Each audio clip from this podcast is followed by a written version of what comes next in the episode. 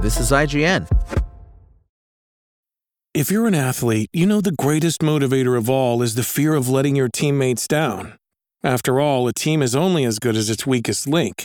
So you owe it to those wearing the same jersey as you to be your best every time you step on the field. That's why there's no vape in team. When you vape, you can expose your lungs to toxic chemicals that can damage your lungs.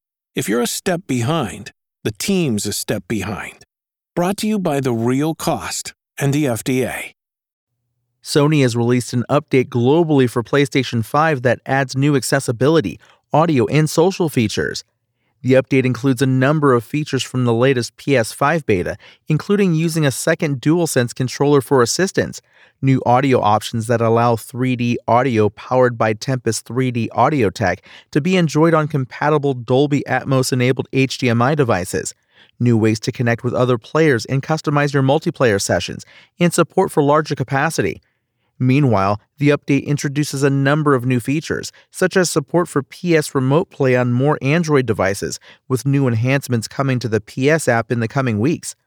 PS Remote Play, which lets you stream games from your PS5 or PlayStation 4 to another device, including iOS or Android smartphones or tablets, and PCs and Macs over the internet or through your home network, is now expanded to include devices running Android TV OS 12.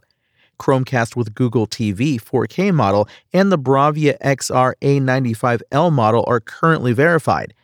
Elsewhere, the update improves voice command. Users in the US and UK can now say, Hey PlayStation, help to activate help content and can navigate between help content pages using voice command. You can also say, Hey PlayStation, what's new? to check for new PS5 features and see the current PlayStation Plus monthly games lineup.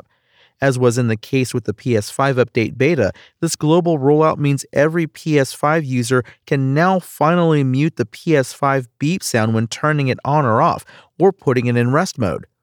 Later this month, Sony will roll out new features for the PS app on iOS and Android, so you'll be able to react to messages with emojis and see a preview of someone's share screen before joining the party on PS app. Thanks for listening to IGN. My name is Tony Jackson, and for the latest console updates, visit us at IGN.com. Spoken Layer. Want to learn how you can make smarter decisions with your money? Well, I've got the podcast for you. I'm Sean Pyles, and I host NerdWallet's Smart Money Podcast.